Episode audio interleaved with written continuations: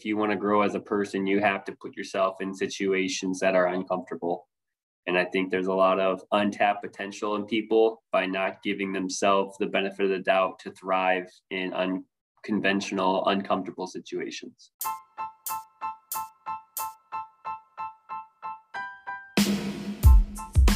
Sharing pain grows our experience. Sharing experience grows our stories. Sharing stories grows our wisdom. We all walk different paths, but instead of comparing what we can't control on the road, we can listen and reflect in the shoes of others, so we can learn to be better teammates, leaders, and friends. I'm Rob.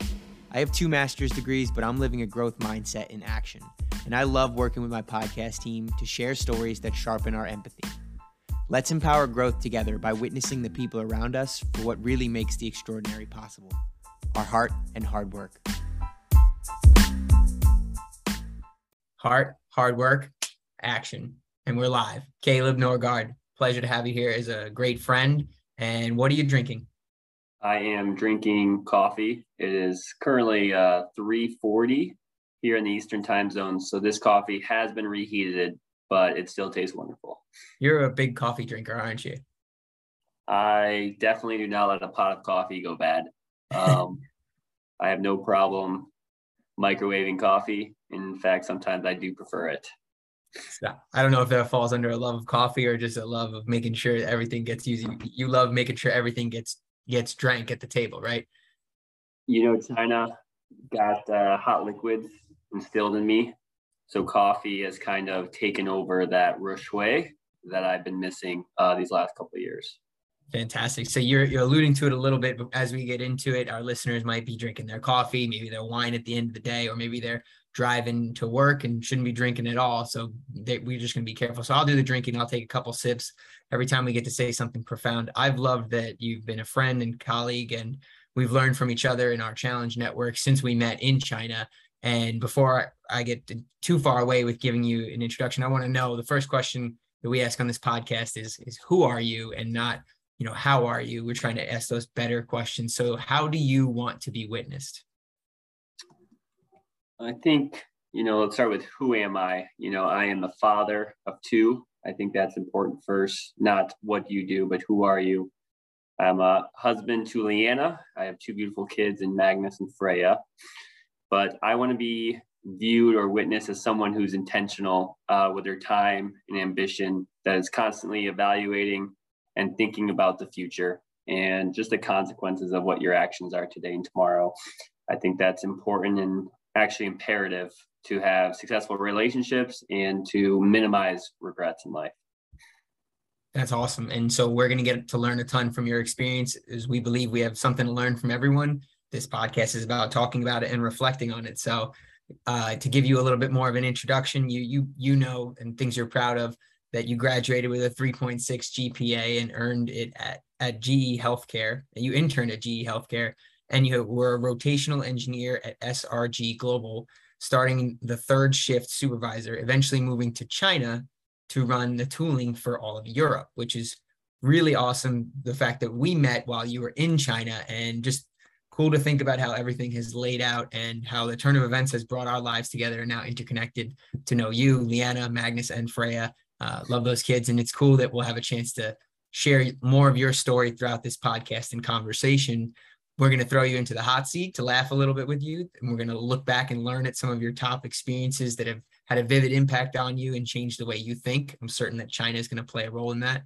And then we're going to put you in a hot seat one more time to go into a little more depth and ask you to tell a star story to practice communication and what we can learn about being able to share our stories and take pride in what we've done. You sound ready for it? I'm ready. Let's go. A little bit sick, but we're going to run with it. Here we go. In the hot seat, first question. Are you an early bird or a night owl? I am maybe not one of each, but I am preferably a night owl. Sorry. Mornings are just rough. You know, I'm not much of a morning guy. When we were training, that showed. What's a movie you never get tired of? There are so many great movies, but The Gladiator to me is one of those that just never gets old. Just a story of redemption. And just a story of sticking to your core values. Are you not entertained? If you're stuck on an island, what book would you bring? I think I would bring one book that I strived for a long time to read cover to cover, which is The Count of Monte Cristo. I read that while in China and just have always been infatuated by the writing of it, but also the length of it. For those that don't know, it's an extremely long book. What's one food that you never get tired of? I could eat chili for the rest of my life, every meal, every day. Or if you're like Magnus, you cover yourself in lasagna at 2 years old. Would you like chunky or smooth peanut butter? Chunky all day. Regular or sweet potatoes? You know, my wife has definitely won me over to the sweet potato side. So wow, okay, 2 for 2. Those are crucial questions for this podcast so far. Not really. What's your real life superpower? You know, secretly, I'm really good at just picking up things the first time, you know, whether it's pickleball, whether it's like swimming, whether it's foosball, I just pick up things very well. Interesting. That's a little bit counter to the heart of this podcast, but we do love your grit and perseverance and your intentionality. Would you rather swim, bike, or run? I would prefer to bike. Interesting. And last question, what's an animal that describes your spirit? You know, I really think I am the elephant, lazy at heart, but yet intelligent and thoughtful in their planning. You know, elephants can remember encounters from years and years ago. So I think that that's my soul. Very cool. Nice to get to build a little bit of relationship with you and have some fun with those questions a little bit more than just how are you. So now I want to learn, and I know there's always something to learn with you, and we do a great job of being each other's challenge network. I want to share some of those awesome reflections that we've had over the years and make it more available and accessible to other people to be able to expand their mindsets. Thinking back to experiences that really changed the way you think and had a vivid impact on your life, your career, your passion, your relationships, what's the top one that comes to mind? Or I know there's so many. What's one that comes to mind for you? You know, when I graduated college and started as a rotational engineer down in Tennessee, someone asked me, you know, what do I want to do in 5 to 10 years, or where do you want to go? And I've always been someone that thought it's less about where I want to go as opposed to where do I see a hole and how do I fill it. I'm really big into filling the needs and trying to recognize needs and fill those holes. And so I realized in my company that injection molding was a weakness. It was an area of lots of older knowledge with no young talent. And so I was somehow able to find myself in a role learning the skills needed to eventually, you know, 4 years later, end up in China, where I was, you know, one of the lead experts for injection tooling in China for all of Europe. And so I think for me, you got to mix what you're good at with also what you're passionate about. And so for me, I found taking a sip, the more I got into it, the more I loved it. And it wasn't one of those things that day one I loved. It was one of those things once I dove into it and found the need and filled the need, I really started to love. Nice. I took a sip because I love the fact that you're intentional about finding a problem to solve and mixing that with your passion. I feel like that's been a core theme of my life, of your life, and choosing challenges and like kind of what we're talking about today, how you can be intentionally uncomfortable and what that does to open up opportunities if you can solve problems wherever you go. Yeah, I think it's really important, you know, not to overwhelm yourself, but if you want to grow as a person, you have to put yourself in situations that are uncomfortable.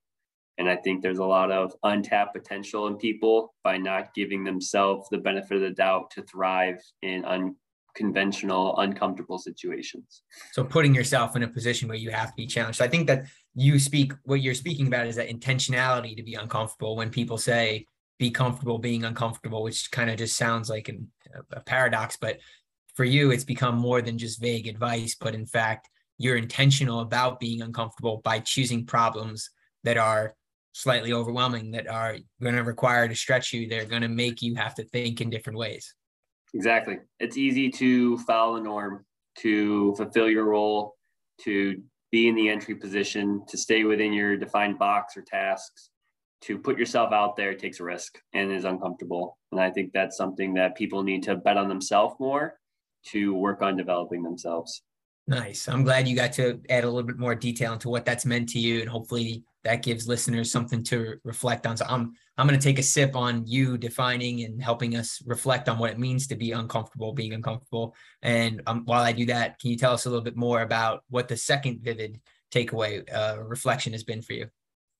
So the second one for me comes back to when I was in Tennessee. At this point, I had been a third shift supervisor. A giant snowstorm hit and we had to shuffle personnel around to make deliveries. And so here I am as a 21-year-old still. Sorry, I was trying to figure out how old I was at the time. Now running first shift molding with about 30 people reporting to me. And I had succeeded the first week. I had succeeded the second week. And so then they're like, you know what, let's just leave you here. And so I ended up running first shift molding for 9 months later. However, towards the waning moments of the 9 months, there's just a lot of demands in automotive and in a production facility. And so there's one day where we were behind the schedule, we were behind demands. And I had a team leader that I would rely on a lot, and they did a great job for me. But one day I questioned what they were doing. And, you know, I blew up on them of why they hadn't done this and this and this and this yet. And it turned out that they already had. And that when I looked at the computer just hadn't updated yet correctly to what they had done. And so in that moment, recognizing the amount of trust I had lost on their faces as I was blowing up really engraved into me that, you know, trust is one of those things that takes months and years to build, but you can lose it very quick. And so that's one thing that I learned is just do not lose your cool. You know, things can blow up, money can be wasted, you know, things happen, but to regain and to hold on to trust is the most important. Yeah, that's big. I mean, I took a sip too, especially because you with the call out to emotional intelligence, really like the emotional intelligence to catch yourself in the moment and avoid blowing up and to reground yourself and to not let that pressure, because it's always like we don't have blowups, we don't have stresses, we don't have challenges when we don't have time pressure, when we don't have external forces acting on us and making us uncomfortable against our will, right? So kind of tying into your first point about choosing those uncomfortable positions means you can kind of go into them with a little bit more intentionality. And then for the second reflection, you can be a little bit more cognizant of what are some of the signs when you are catching yourself, you know, like this isn't me, I'm blowing up, I'm losing myself. So I'm thinking about that a little bit more. What are some of those ways that you catch yourself now and from what you've learned from that, what you reflect on that to be more emotionally intelligent and tied into like what you're feeling in the moment?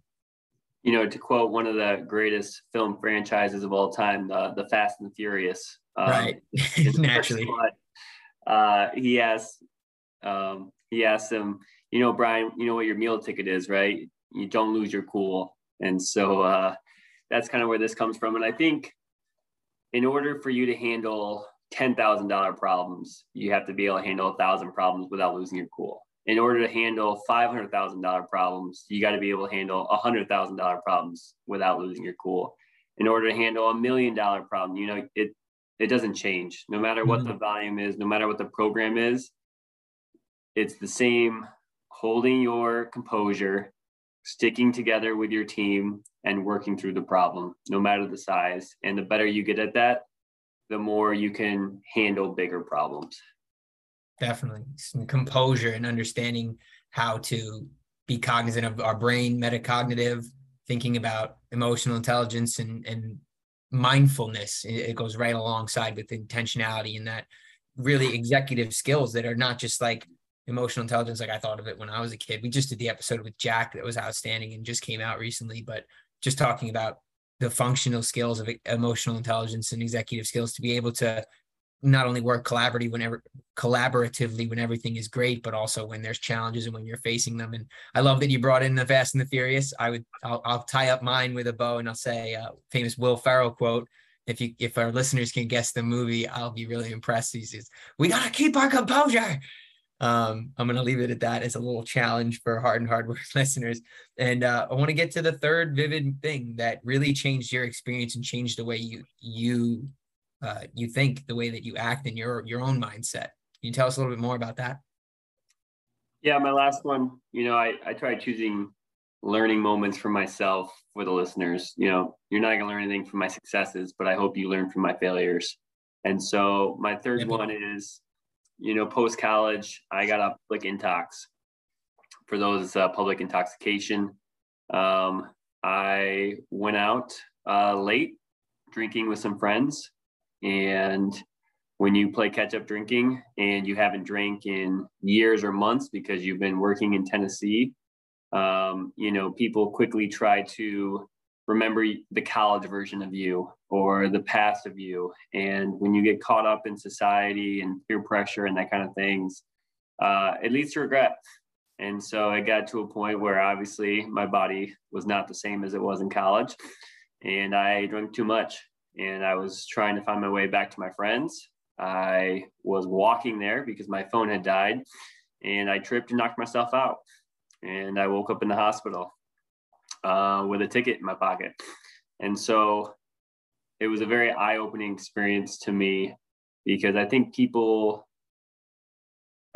people will tell you, oh yeah, alcohol is not good for you, but no one really warns you of what alcohol can do. I think alcohol is one of society's greatest lies, that it definitely can be a friend, but there's a dark side to it. And so having gone to some AA meetings to just listen and learn from those that are really struggling with it, just opened my eyes to just the global problem. It does not affect homeless only. It does not affect, the select few. It attacks everybody, from all cultures, from all status, from all occupations. And so to me, it was very eye-opening that you're the only one responsible for your life. And if you're not confident in who you are, society is going to take control of that and take control of you. And so this was a big reminder for me that, I'm in charge of my life and I'm responsible for that. And that's something that I have to own and live up to. Yeah, that's a powerful third reflection. And thank you for sharing it, because it's powerful. It's not something that anyone would certainly get a chance to know about you if they just met you and they just had a passing by asking you how you are, how's your day.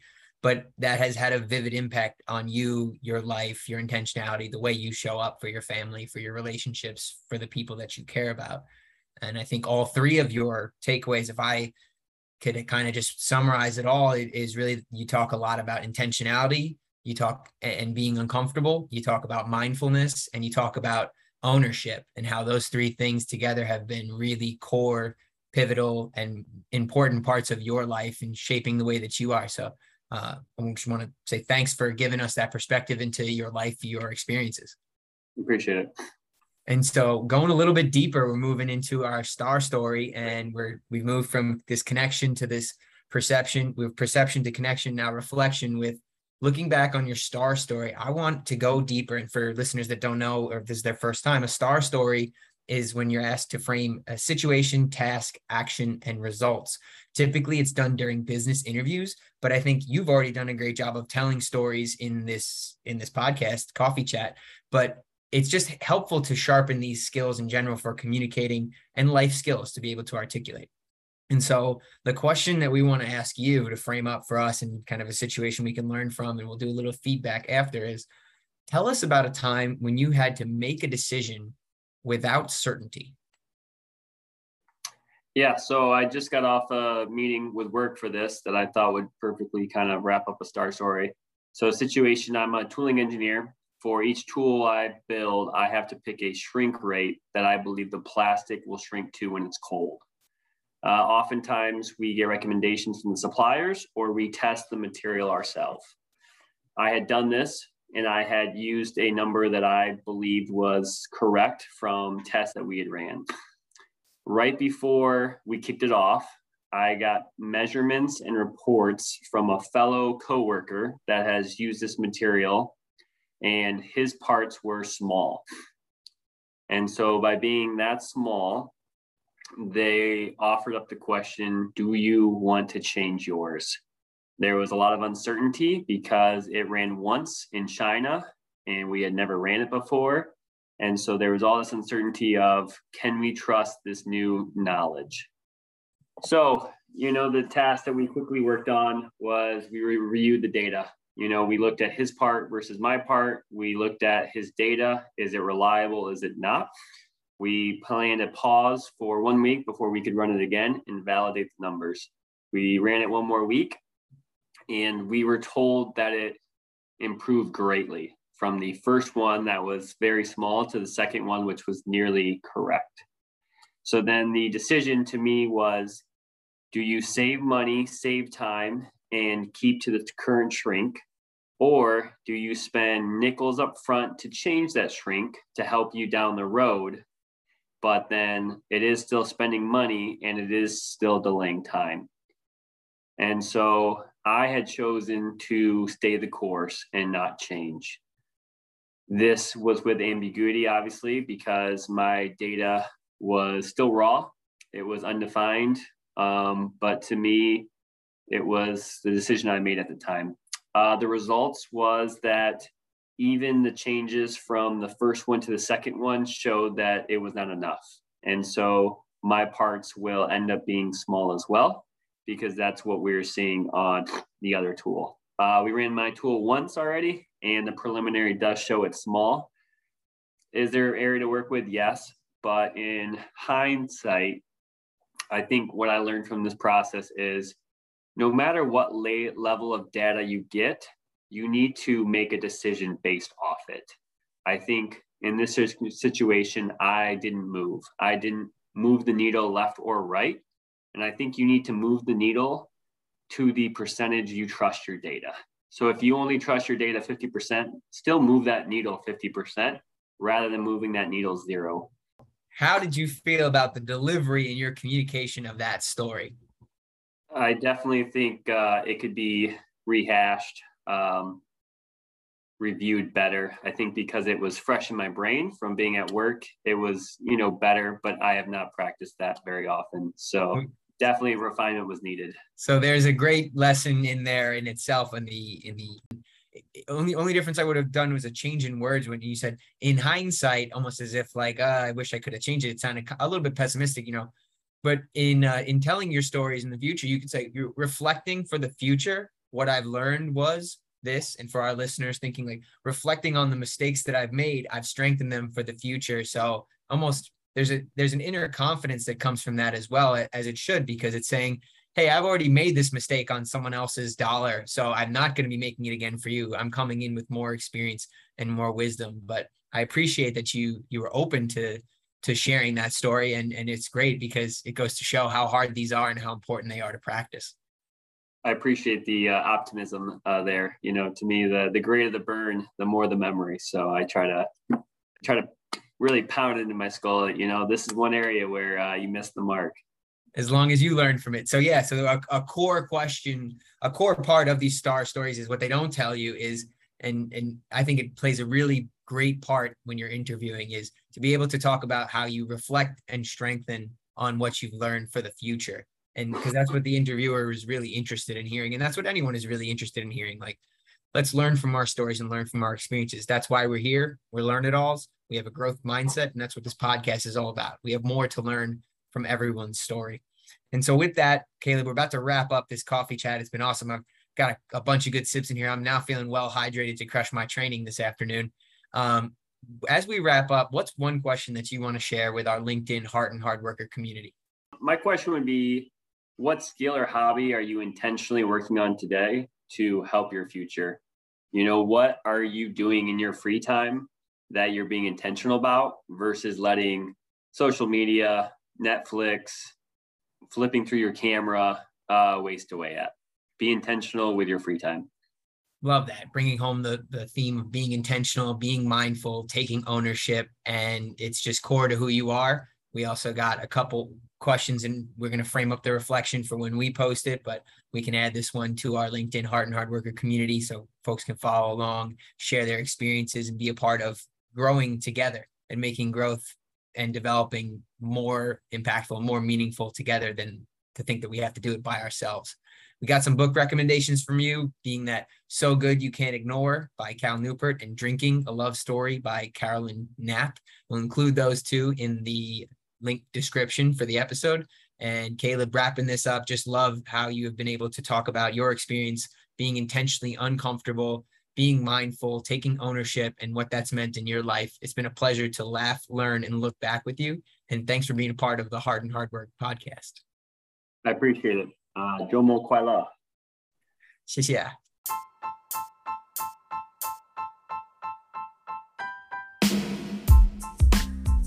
Please help us empower more people and share these conversations by following, liking, and commenting on our Heart and Hard Work community LinkedIn page. Your support, reflections, and feedback help us build more together and remind us of how much is possible when we take action with heart and hard work.